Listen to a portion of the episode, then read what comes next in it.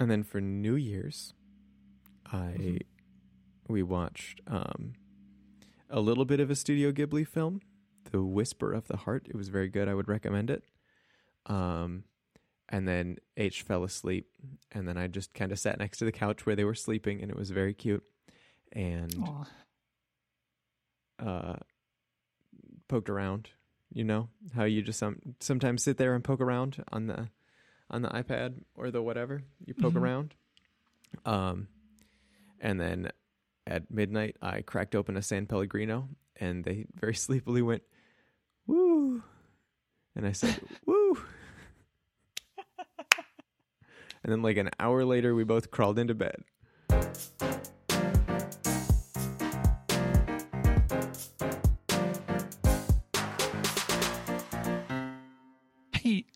That was wrong. Hold on. Hey, Zach. Hey, Zach. Hey, Zach. Hey, Zach. Hey, Zach. Hey, Zach. Hey, Liz.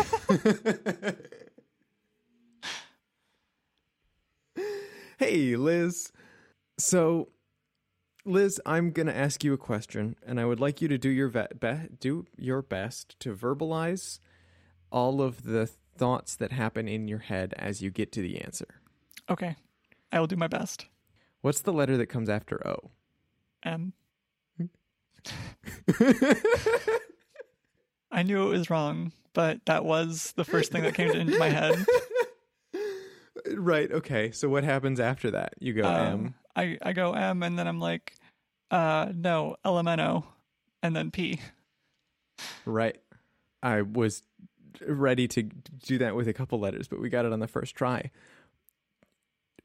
That happens to me too. I go, okay, what's the letter after O? M N O P. Usually it's actually L M N O P. L M N O P. Um, what in our brains does the letters in bunches like that? Like we only have a couple actual indices into the alphabet. Yeah. Um personally, I would say that the like I think LMNO uh comes from the song, the Mhm. alphabet song and uh cuz you kind of as a kid you kind of group all that together. LMNO is one letter in the Mhm. mind of a kindergartner. Right. Um, so that's where it comes from for me. Um, I don't, I don't think I have that many. Like, I think if you asked me that for many other letters, I would have to think a lot harder. Um, I can like X Y Z is, but I I don't know anything before X Y Z off the top What's of my head. What's after F? Uh, genuinely, I would have to start at A. A. You B, started C. A. Okay. Yeah. A B C D E F G. Yeah. There's no order to the alphabet. No one. It's not real. You can, I think, somebody figured out how to stable sort alphabetically, how to stable sort the alphabet alphabetically. How? How? The thing about a thing on Twitter is that it's really hard to search. Um, but basically, you you spell out each letter as you say it. So A would be whatever, A Y E or something, I. Uh, but uh, like H, you would spell A I C H is the way that they choose to here, or B would be B E E. Mm-hmm. Um, and so then you ha- want to find an order of the letters where the new alphabetical order is correct for the letters. You spell out the letters, you put them in alphabetical order, but now alphabetical order is different Right. because you've yeah. reordered the letters. So how do you find a stable ordering of the letters? Um, and it is possible to do. that is very cool, and I uh, hope that we can find that tweet for show notes because that's very cool. Here's somebody doing it with Python. But you can also see the thing is there's like some challenges there because like BBC official English H you say you say H and so it is Mm, H A I C H. H. And so then that changes. This is a English alphabetization, uh, an American English alphabetization. sure, sure. It's funny that we're talking about something like this. I don't know exactly what we're talking about yet, but um, it's funny that we're talking about it because I just finished Because Internet, which is a Ah. book about uh, the way language evolves as it relates to the internet. Mm-hmm. which was it was very very good, very very interesting. Some one of the things I thought was really interesting was that Canadians typically say Z, which I knew already, instead of Z. Um, but Canadian children, roughly two thirds of them say Z because they are. Uh, pres- uh, the theory is because they are watching American television, Sesame Street, that sort of, more American media hmm and that which teaches them that it's Z. and then as they but as they grow up but what you would expect is that these kids would grow up and start saying z and then canada would as a whole would start saying z.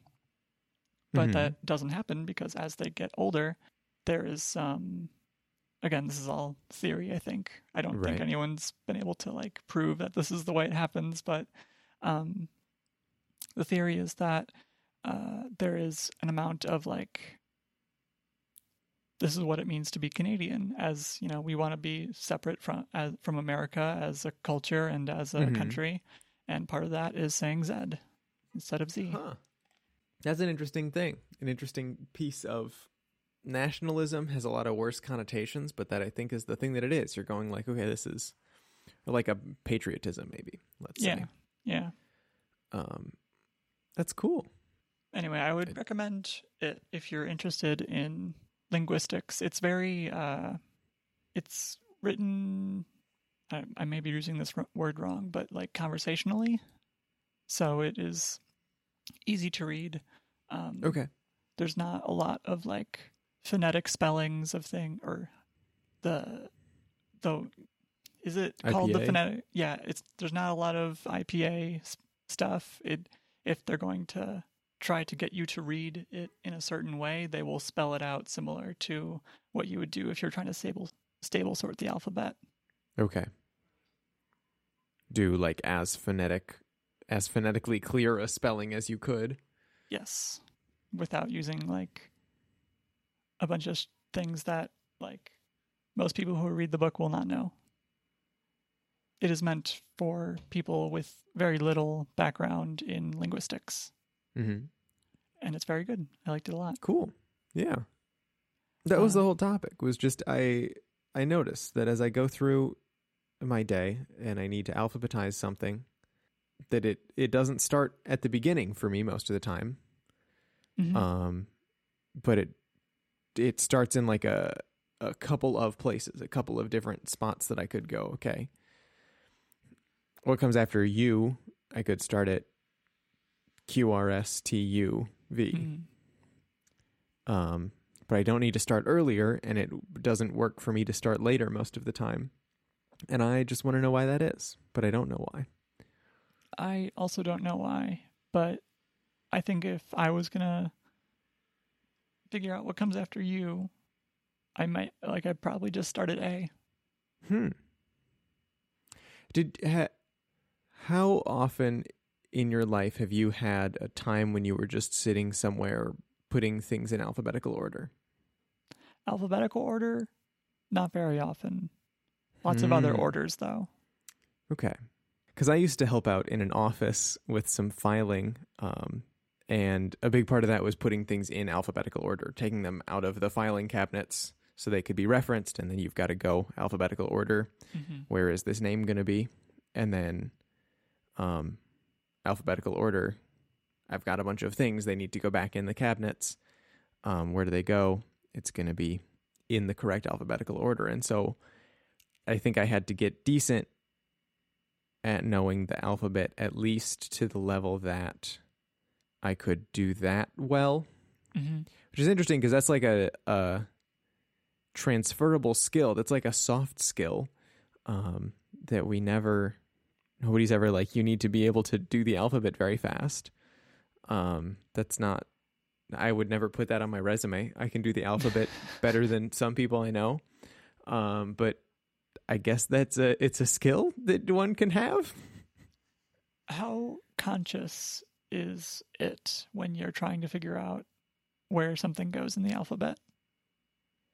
Um, it wasn't until a couple days ago or a couple weeks ago when I said, "Hey, wait a minute. Why did I just start at that letter and then get to the letter I was going to and then go after it?" Okay, so now that you've noticed it, it's hard to kind of put down. Right. Yeah, that makes sense. And I'm sure I'm going to do the same thing. Yeah. I wonder too if for me the thing that happens is that the letter breaks on the filing cabinet that you have like A through F and then G whatever. They go Hmm. a couple at a time. And so I wonder if what the filing breaks were on the one particular set of cabinets that I've ever really worked with, Yeah, maybe that that's your. influenced the indices that my brain uses into the alphabet. I wonder if you could look for like a picture or something of that office, Yeah, I could. see if that matches up, or Hmm.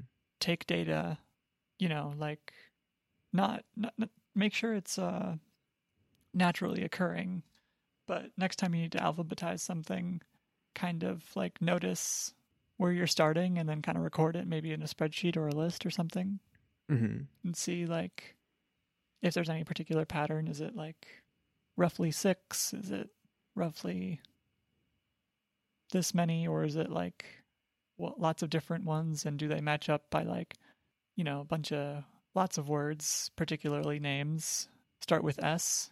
hmm So like maybe you have a if like a filing cabinet may be dedicated to S, or a drawer might be dedicated to S. Right. So there's going to be different, you know. Anyway, could be interesting. Yeah. I if I had to put money on it, I would say it's probably the breaks in the alphabet song that I learned.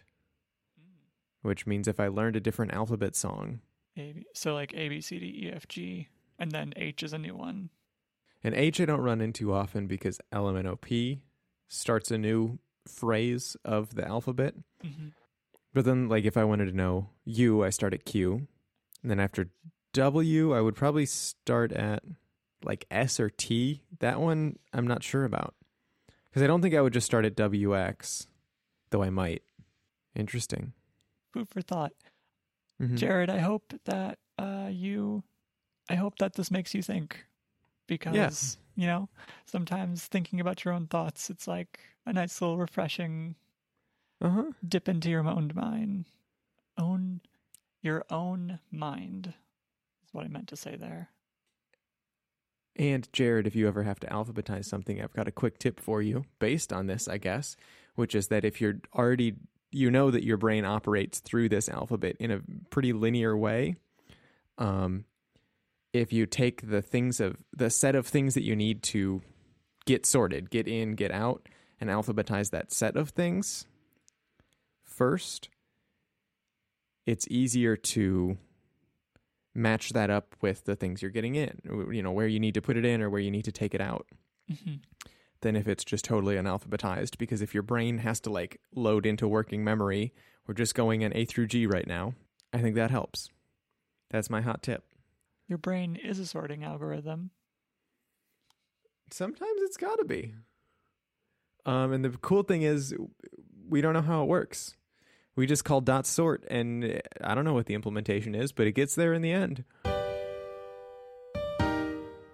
Something else uh, that my brain can do pretty well, um, and then I don't have to think about how it can do, is parse lines into letters, into words, into thoughts. And that is something we've been trying to teach computers how to do for a very long time now.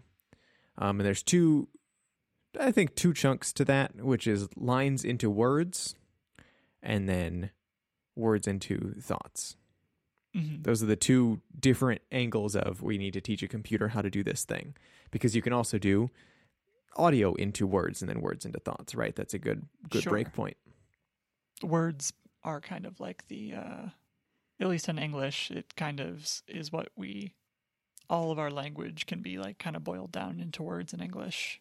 hmm it it not quite it can be um represented as words which are not like words on a piece of paper is not really what i'm talking about words as like a concept is this this uh middle kind of group that just kind of exists in theory Right.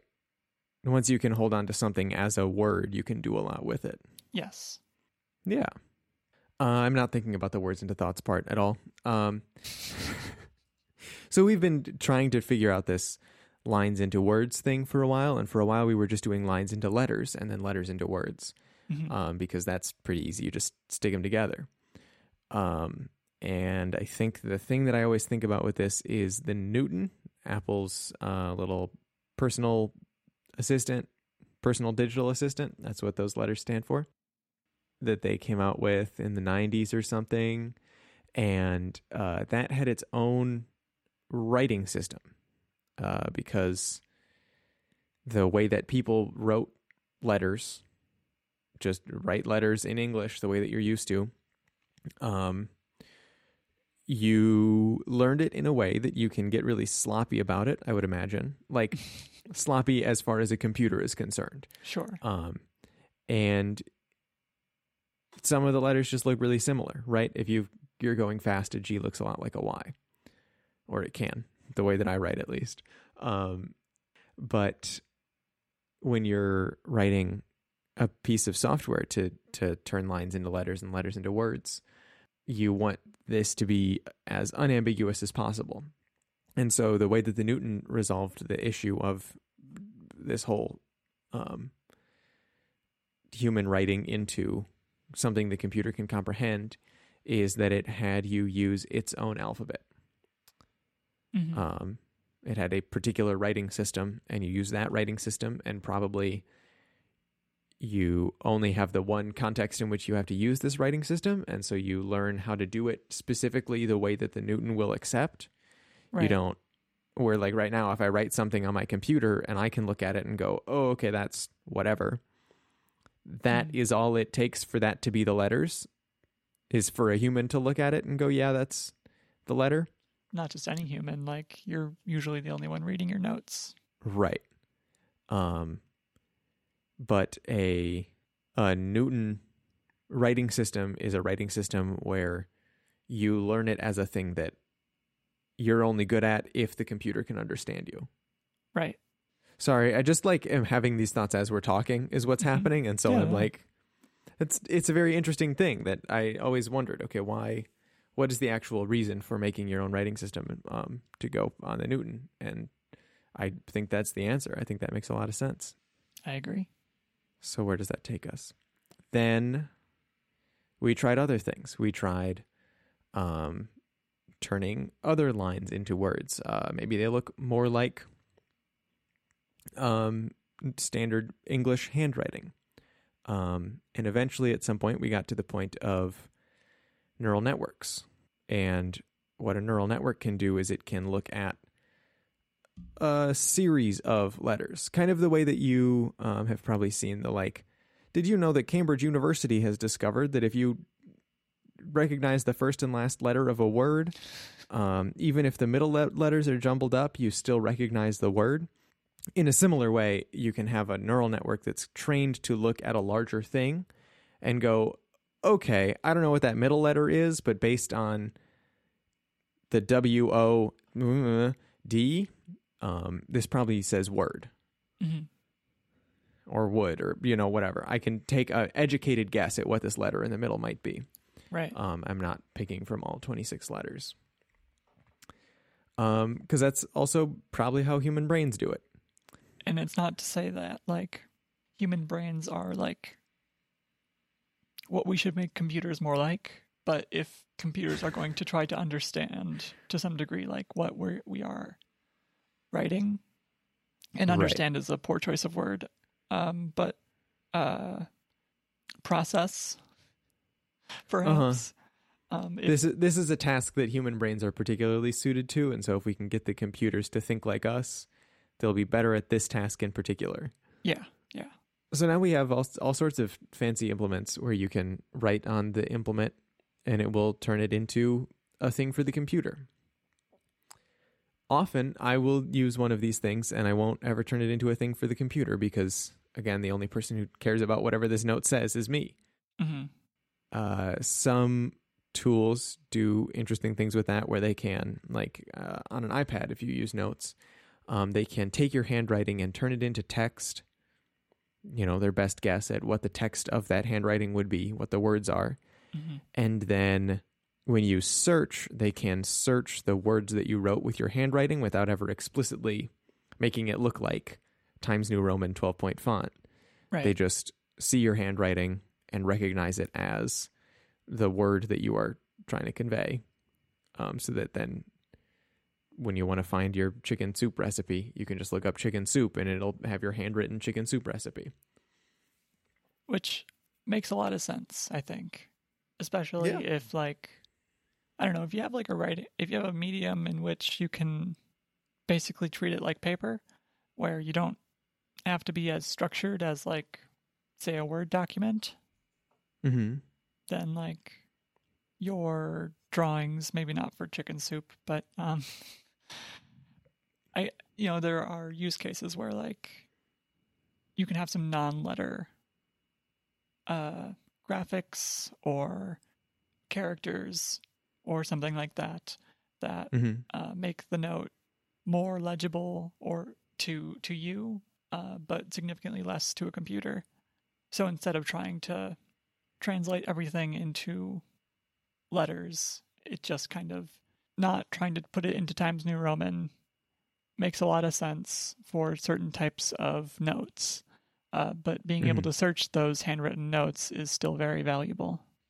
yeah so that's an interesting problem of how do you organize your notes organize your thoughts into something that you can reference later into something that you can read into something that the computer can read into something you can share. These are all things that we want to do with our notes with our thoughts.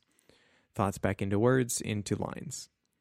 Um, and i think the ipad does a pretty good job of of solving that um, with notes with the ways that they can do handwriting recognition and all that all that jazz. Um, uh, but the iPad is like a, a power hungry little beast. It's got a 120 hertz um, of of refresh rate, Mhm. and it's got a backlight. Um, it's got a whole big old, you know, whatever, up to an M1 processor uh, in there that it might be using to to figure out what all the notes you're writing are, and maybe, just maybe, sometimes what we need in the world is a simple e-ink display, no backlight, uh, pen recognition, and uh, you know, an operating system that can let you open files, and a processor that can support all of that. Wow, that'd be So- cool, Zach.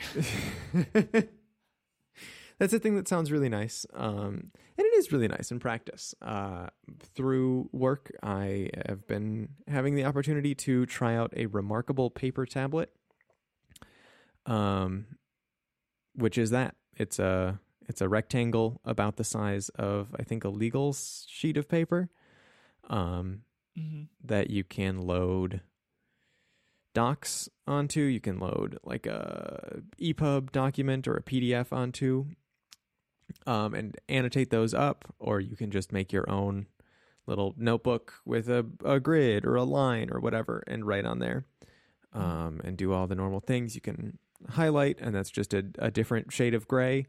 Um, you can erase all the important things that a, a piece of fake paper should be able to do and some of the important things that a really nice piece of fake paper should be able to do, such as share those notes with other people.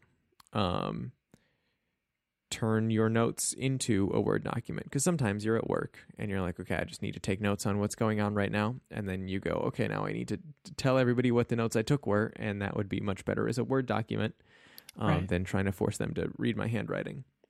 Uh, so instead, I'm going to force a robot to read my handwriting. um, and then send that out to them. And I haven't used a lot of those features. Um, the thing that so far I've really been using it for has just been to take notes, like a sheet of paper. Um, I've loaded a couple books onto it to read while I'm waiting for something else to happen. I can pull out the paper tablet and flip through a book on Helm or whatever. Um, and I will take notes on it as needed. And I think a place that it's going to be useful is once I am in front of a person. Once I'm like, okay, we're going to sit down and talk about this thing, and I'm going to take notes here in a way that I don't have to keep futzing with my pen or a piece of paper or whatever, that I can just note take here. It's a flat thing sitting down and not a laptop with its screen Mhm. at right angles from all of us. Is it a nice experience? I'd say so. Um, the operating system is not my favorite thing in the world. Um, for no reason I can put my finger on exactly. Mm. Um, it's just like a standard e-ink display operating system where you boot it up and you've got a settings screen and uh, all of your documents screen, and you click on an, all of your do- a document out of all of your documents, and it opens up the document. And now you can write on it. Um, that's not standard, but um, I feel like it could be more. And I had thoughts when I first unwrapped it. I was like, ah, this could be more. And then I started using it, and it's been fine. And writing an operating system is hard, so I Sure. I couldn't do any better. All right. Um, yeah. So if you're looking for a device that is just about writing with handwriting and that can do handwriting recognition and all of those things, I would recommend it. Um, I think three years ago when I was, um, my full time job basically as a student was to open up a PDF and take notes on it and then close it. This would have been incredible. Um, okay. uh, and I think just the way that I spend my time right now doesn't lend itself to using this as much as uh, when I first thought, oh, this would be so great to have because I'm doing different things with my time. Sure. Yeah. That makes a lot of sense to me.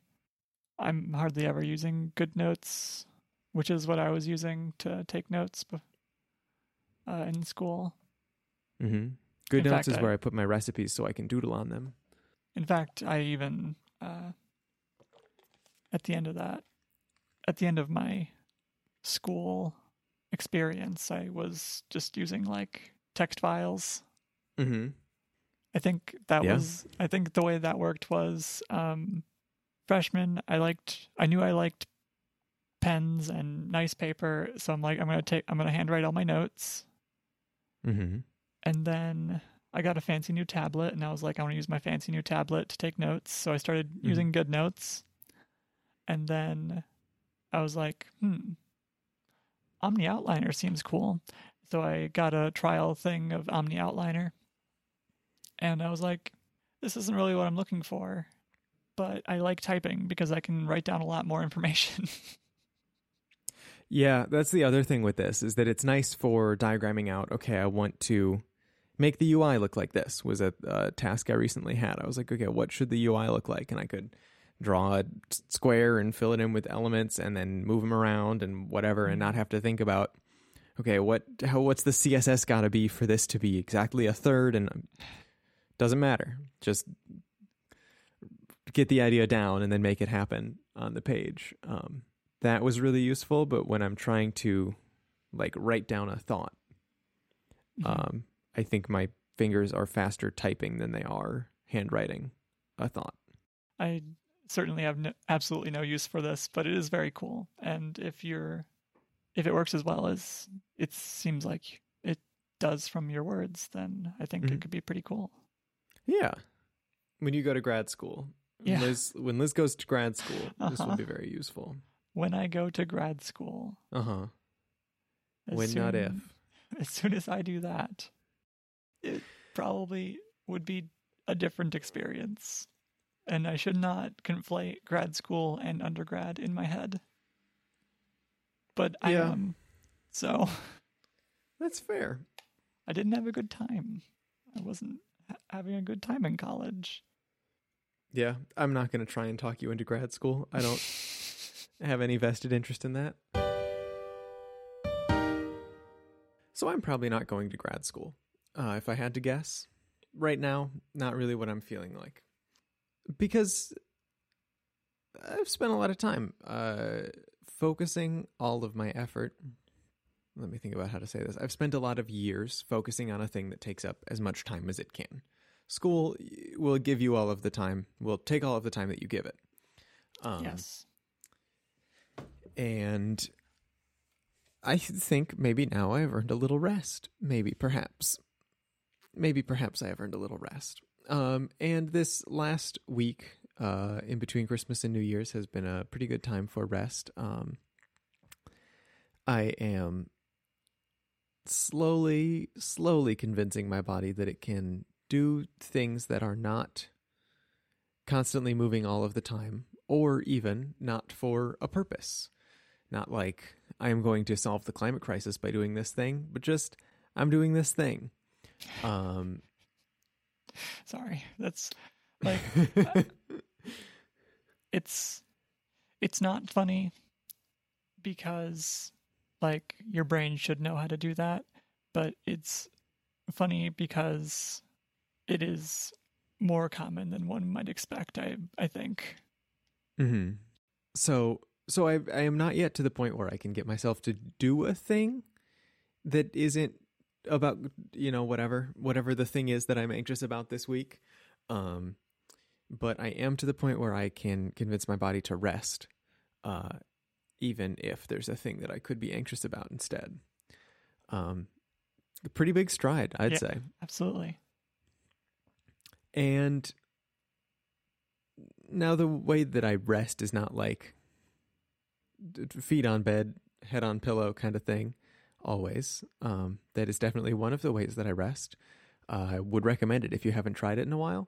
Um, you put your head on a pillow and your foot, feet on a bed. Presumably the pillow is also on the bed. Um, but I mean, whatever arrangement works for you. Mhm. Uh, and then you rest. Recommended. Um, Have you heard of sleep?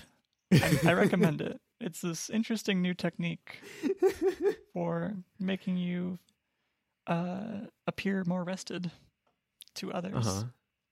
It's like extreme meditation.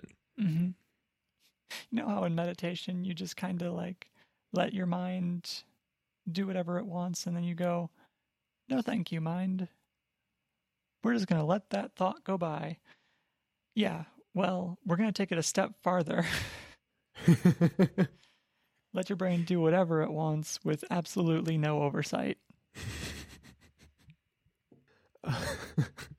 so I'm going to describe to you another way that I rest um, that is not um, sleep, um, but I would recommend that. But if you are looking for another kind of rest, um, I would recommend what I've been calling tile puzzle of the mind. Uh, I like the name. It's very it's very catchy. you got it's a four by four square, and you've got 15 squares, and it's like a lion's head or something. And then you s- swirl all the squares up, and now you've got um, something. And then you solve it by just taking this thing and moving it over here and moving all of the pieces to the places that they need to be. And then at some point you're done, and it like looks justified. And then you go, okay, time to mess it all up again hmm um, and then correct it all again. And that's fun. And it is fun in its not importance. Um, and so I have been doing that. I had probably the most peaceful, I will say, days I've had in a very long time. I was watching, you know, eating dinner, watching some TV with my partner, and then I said, okay, I'm would like to still have the watching things happen, but it can't be anything with a story. And so uh, we watched two hours of train cab videos going from Switzerland to Italy. Just like and out the a- window. Yeah, so you're looking out the front of the train cab um, through these snowy mountains, through all of the tunnels and everything. Um, and it That's is cool.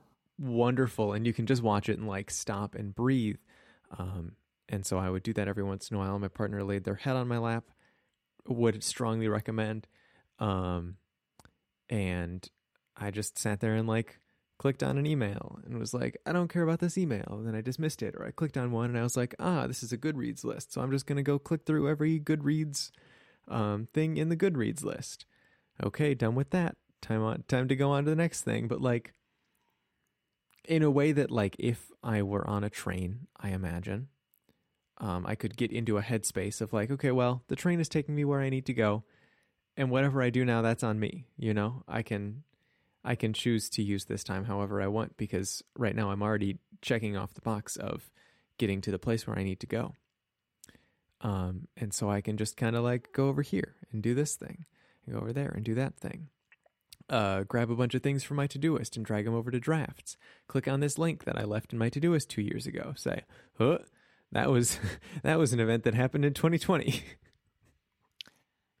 uh, not move it to drafts. Is it like a this is bonus time sort of feeling? Yeah, bonus time. Uh, whatever I get done here, I don't have to do ever again in this way. Hmm. but like it's still it's like moving a tile puzzle or like knitting i imagine probably in a way that it's like okay i'm doing something with my hands but i'm not feeling like if i set this thing that i'm doing with my hands down right now that that's the end of the world Hmm. um because it's just a tile puzzle and i can pick it back up and try again later and so i i just spent some time like grabbing things into Todoist putting them in drafts looking at this email looking at this blog whatever. It was very peaceful, and uh, it also, I think, the the other place that tile puzzle comes in is that at the end, if you do it right, um, you are at least closer to the full picture of the lion. You're like, okay, here we go. Here's the lion picture, um, and maybe like the bottom three corner, bottom three in the corner. I don't have quite right yet, but the whole thing. That's basically the lion picture. Look at me go. So that's tile puzzle of the mind. Um, if you are the kind of person that that works for, then I would recommend it. uh, and if you're not, I don't know, you could probably like knit or something. But I really like taking things from my To Todoist and putting them in drafts, and then going over and checking a blog. It sounds peaceful. Yeah, I'm trying to think if that would be for me. My, I'm leaning towards no. Maybe I I don't feel like I have like a a lot of put things from To Todoist into drafts or read a blog type tasks. fair. A while ago, you asked me about NetNewsWire. Did Mhm. that go anywhere? Uh no. Okay. I downloaded it. I got a bunch of I got a bunch of feeds on there and I just never open it cuz I am never in a spot where I'm like, you know what I want right now? I want long form content, but I don't want to read an interesting story that I currently have on my Kindle. Hmm. Usually if I'm like, yeah, let's read, then I want to like yeah, I want to use the Kindle or, you know, the Kindle app for iPad Yeah. because that's where Libby sends the books, not because that's what I want to be doing. Okay. Yeah, I follow. So yeah, I don't know if I have a lot of like, let's just get the line a little bit closer to being done right now. Mhm. And also, like the other day, I I did it again, and it was less good, and I spiraled outward instead of inward, spiraled up instead of down. However, whatever. It. I went like, oh, okay, let me do this thing, and then that thing, and then that thing, and then that thing, and like I added more as opposed to getting it all back in order more and being like, okay, this is nothing I do here is important. I was like, oh, okay, this is vital that I do this and I do this right, and it need I need to worry about it. And so um, sometimes things work and sometimes they don't. All right. You heard it here first, folks. Something I find when I'm trying to decide what I want to do is that I rarely want to do things that I end up enjoying. Uh, reading, for example, like I get library books and or I, you know, I borrow ebooks Mm-hmm. and I wait. I get, I check them out for three weeks, and then I wait until the last four days of the loan to read it because it's never something I want to do. I just like, but I'm always happy that I did it. When I read for a couple hours, I feel pretty good usually, and I felt Mhm. like I had fun, especially if the story is good. You know Yeah. and I feel like I've done I do that kind of like if it's like a video game that isn't Minecraft, then like I never want to do that, but if like if there is an outside force of some sort that says like you got to do this, then I'm like yeah, okay, that was actually a great time. I'm glad I did that. Mm-hmm. And I just like I don't know how to make my brain figure out that like no, this is a this is a fun good thing that like you should want to do. Like if the Ye- results yeah. aren't working, then like I explained that to my therapist recently as not trusting myself to want the the right thing. hmm. And what did your therapist say? He said, "Oh, right." It was part of a larger. I was like, oh, sure. I feel like I don't trust myself to want the right thing. And here is an example of that. And then we talked about the specific example, and I don't even remember what that was at this point. But yeah, no, he did not have any direct advice on trusting yourself uh, to want the right thing. There's a lot of things I want to be doing at any given point in time, Mm-hmm. and like deciding to do this instead of that is always a difficult decision. And a lot of the times I'm feeling myself kind of, I don't know, I feel a little bit like I felt in, a lot of the time in college where like I got my, um, uh, what, what is it? It's the, what, there's a word, uh, that I can't remember, but it's like, there's, you know, a quadrant and it's, uh, The priority matrix. Yes, priority matrix. Um, there's importance and something else, Urgency. urgency. That was it. And I like, I felt like my priority matrix always leaned more towards urgency in school. As in the things that you actually worked on were the things that were urgent. The thing I was doing at any given time was usually the one that was most urgent Mm-hmm. rather than most important or a good medium at all. Right. um, you know, it would be the homework that was due the next day or like the homework that was due in two days um, instead of like sleeping or having fun or um, taking any time to do things that I want to do. Um, and like reconfiguring that important, the priority matrix, like instead of like importance and urgency to like something that would be a little more, more relevant to my current life would be like enjoyment and ur- urgency mm-hmm. because I have a large amount of freedom in what I do during a particular day. Mm-hmm.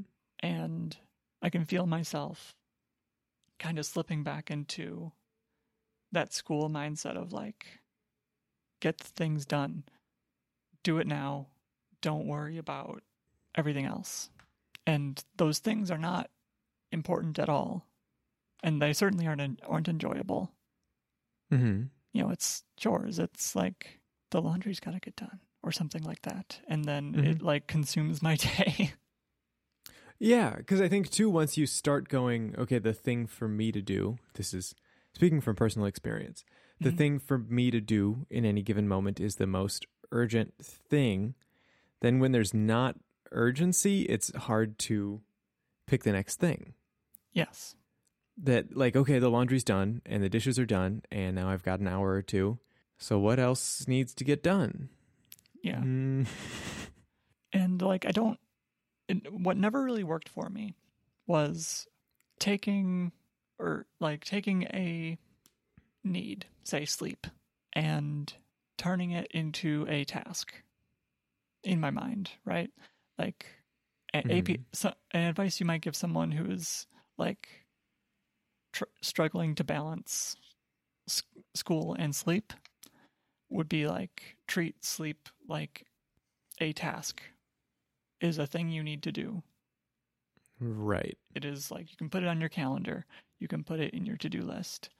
Um, I move things around on my to do list all the time, though. well, yeah, and that was always the issue. Like it didn't, it never really felt the same as the other tasks, Uh huh. and that was the reason it never really worked.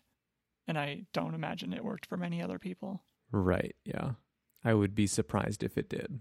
I don't have any. I didn't really have anywhere to go with this. I just kind of was thinking that, like, you know, it's hard to make myself want to read before I actually start reading.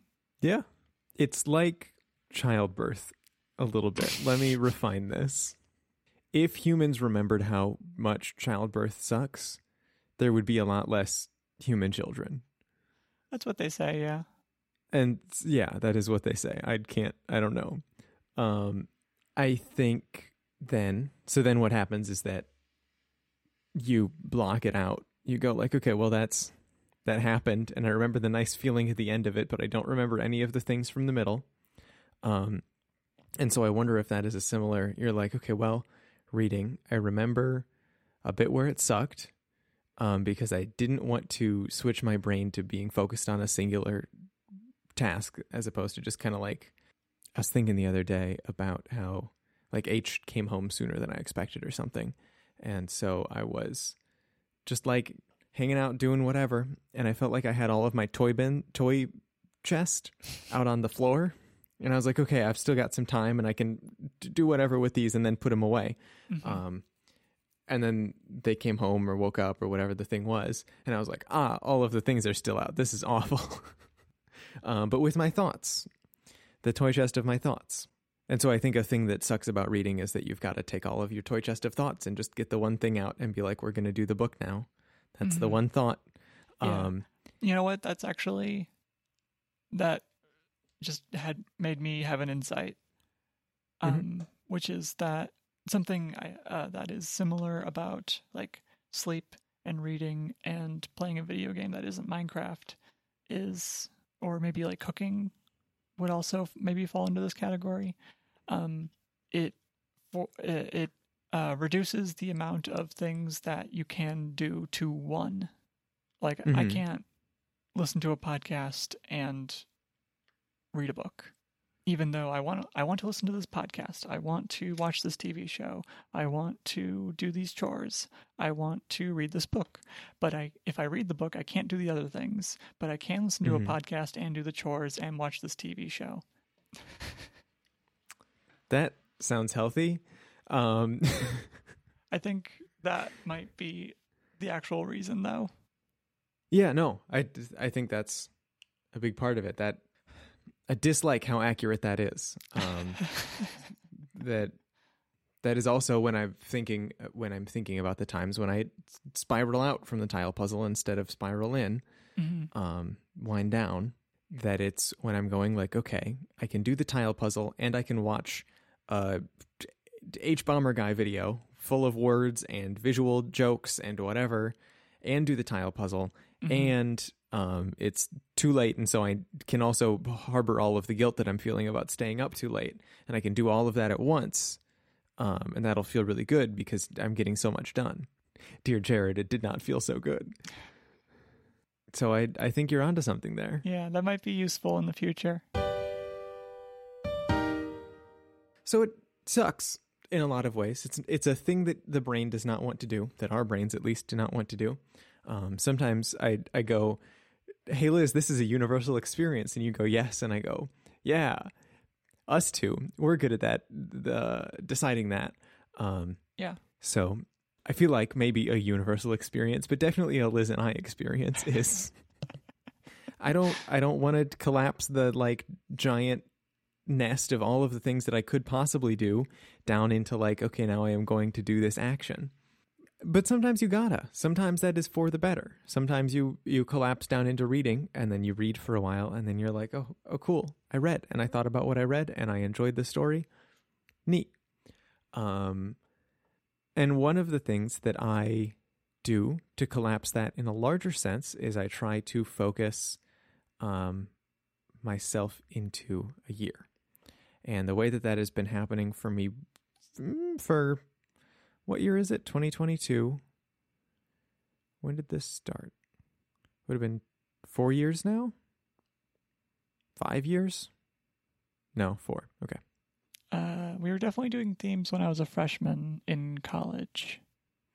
This is not themes per se. This is uh, Zach sets a food goal for himself for the Oh. year. I see.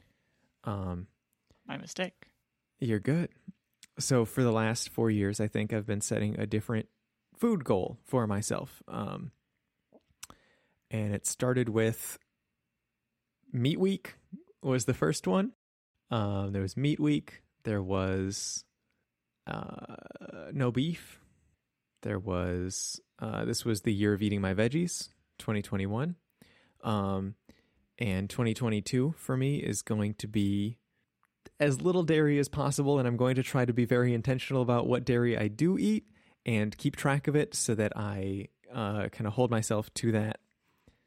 It's going to be a limited amount of dairy because I'm being intentional about it. Year. Yeah, it's not quite as catchy as your other ones, but um, uh, it's interesting.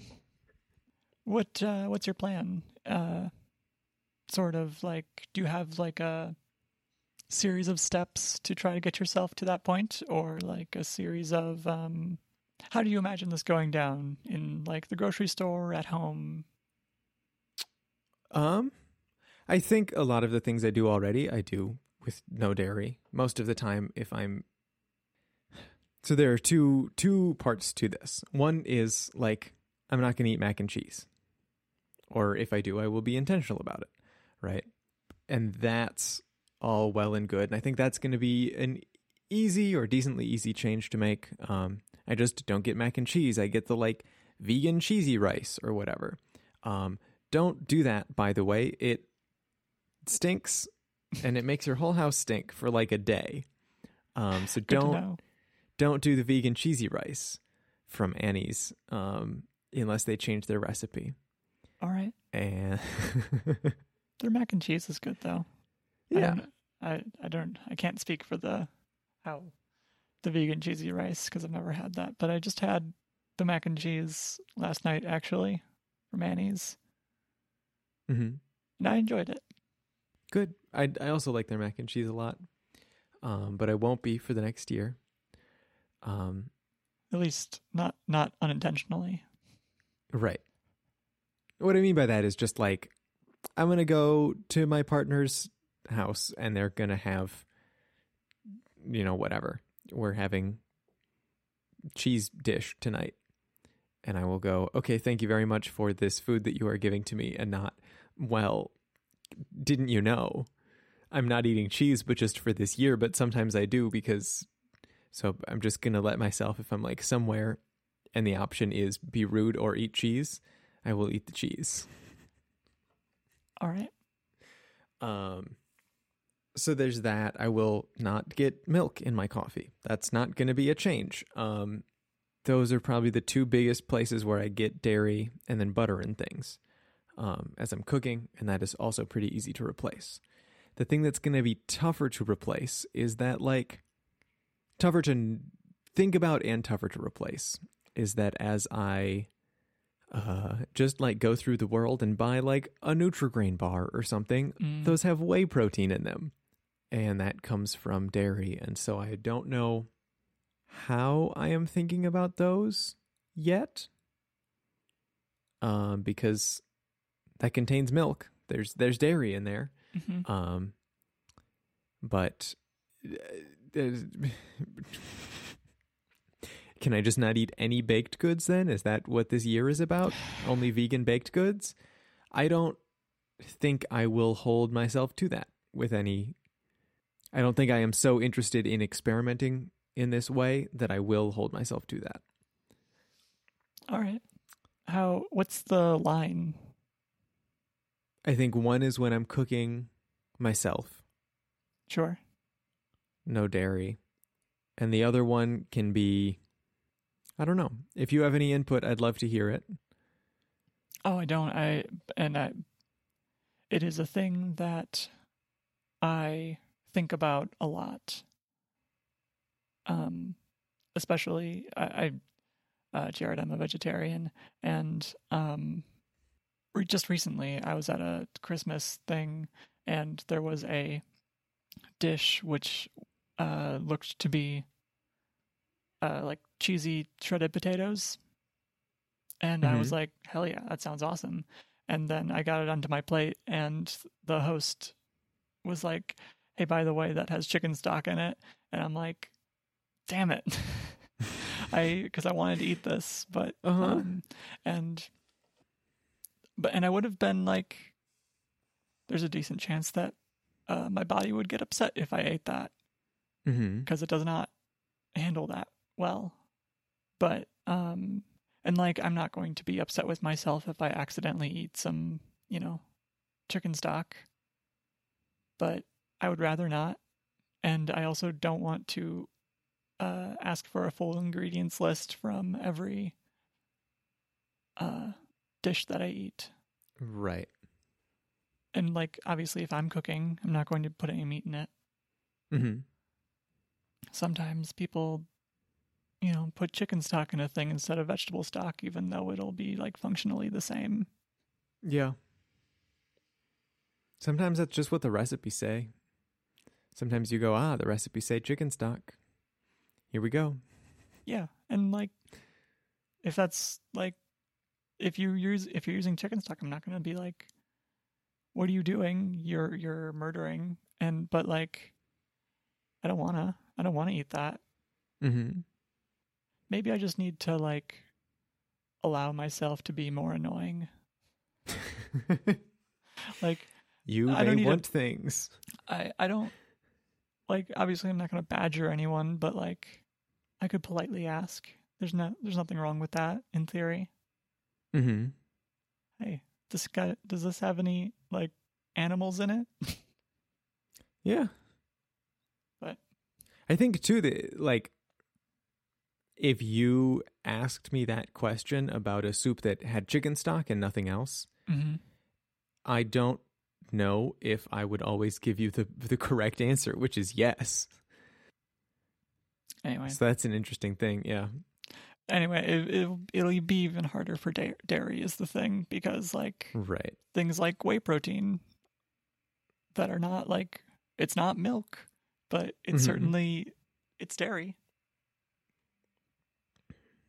And I think I could, like, in that case, I could replace it with fruit leathers. But what about if I want to eat whatever, Sour Patch Kids or something?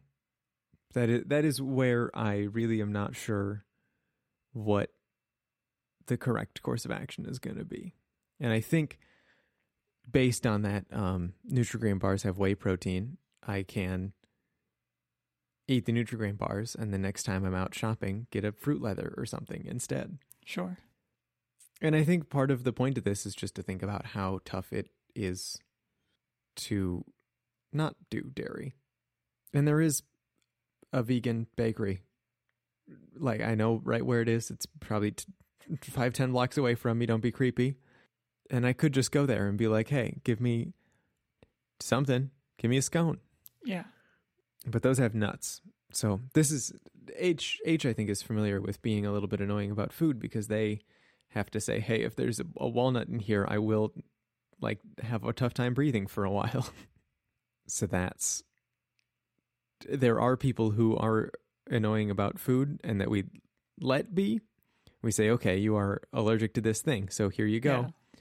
But like you and I are making a choice and that feels and like if I if I ate some chicken stock, I would not die Right. or even have a tough time breathing. But just because something isn't life threatening doesn't mean it's not important. Yes, correct. And it, it it's important to me. I think like I I don't think I'm defined by it, but it is certainly a trait that I would mention if I was trying to get to know someone. Mm-hmm. Okay. Well, Jared, get ready for a lot more dairy free alternative things Hell yeah. because I will be trying them all. Not all. I don't have that kind of time. Um, I'll be trying a lot of them until I find one I like. Awesome. I'm excited to hear all about it. Um, just to just to close up the thought that I was having, this is this is like a collapsing of things because there's so many. I'm like, okay, maybe I should not eat dairy. Maybe I should to go vegan. Maybe I should, you know, whatever. There's like a, a number of things in my brain that I'm like, maybe I should put this restriction on my food. Um, and I think when you try and do all of those at once, um, it's not sustainable. But like, I feel like because I spent a year going, okay, well, how can I add veggies into this thing? How can I enjoy this vegetable or that vegetable? Mhm. Um, I am going to have more thoughts on how to put a vegetable into my life, into my dishes. Um, I don't remember if I said, but the uh, culmination of 2021 year of eating my veggies really felt like Thanksgiving when I prepared a whole bunch of things for different Thanksgiving celebrations and all of the things I prepared, I think there was a couple desserts and the rest of it was all vegetable casseroles or mashes or whatever. And that was like, okay, this is it. This is we've been practicing for this. 2021 year of eating my veggies. Here we go. That's Um, awesome. I'm glad that like you felt accomplished. Yeah. So so here we go. 2022 year of not eating dairy except it's hard to know if something has dairy in it and also uh, I don't want to be rude to people um, but I'm going to do my best to not eat dairy.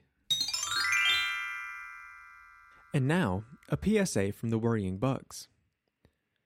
Encourage your child to count slowly to 30 or to sing the alphabet song, which takes 30 seconds, to help make hand washing fun and long enough. This has been a PSA from the worrying bugs. Jared, if you know a way to trick your brain into liking reading, Or if you record train cab videos and want me to watch some of them for quality control, you can reach out to me on Twitter at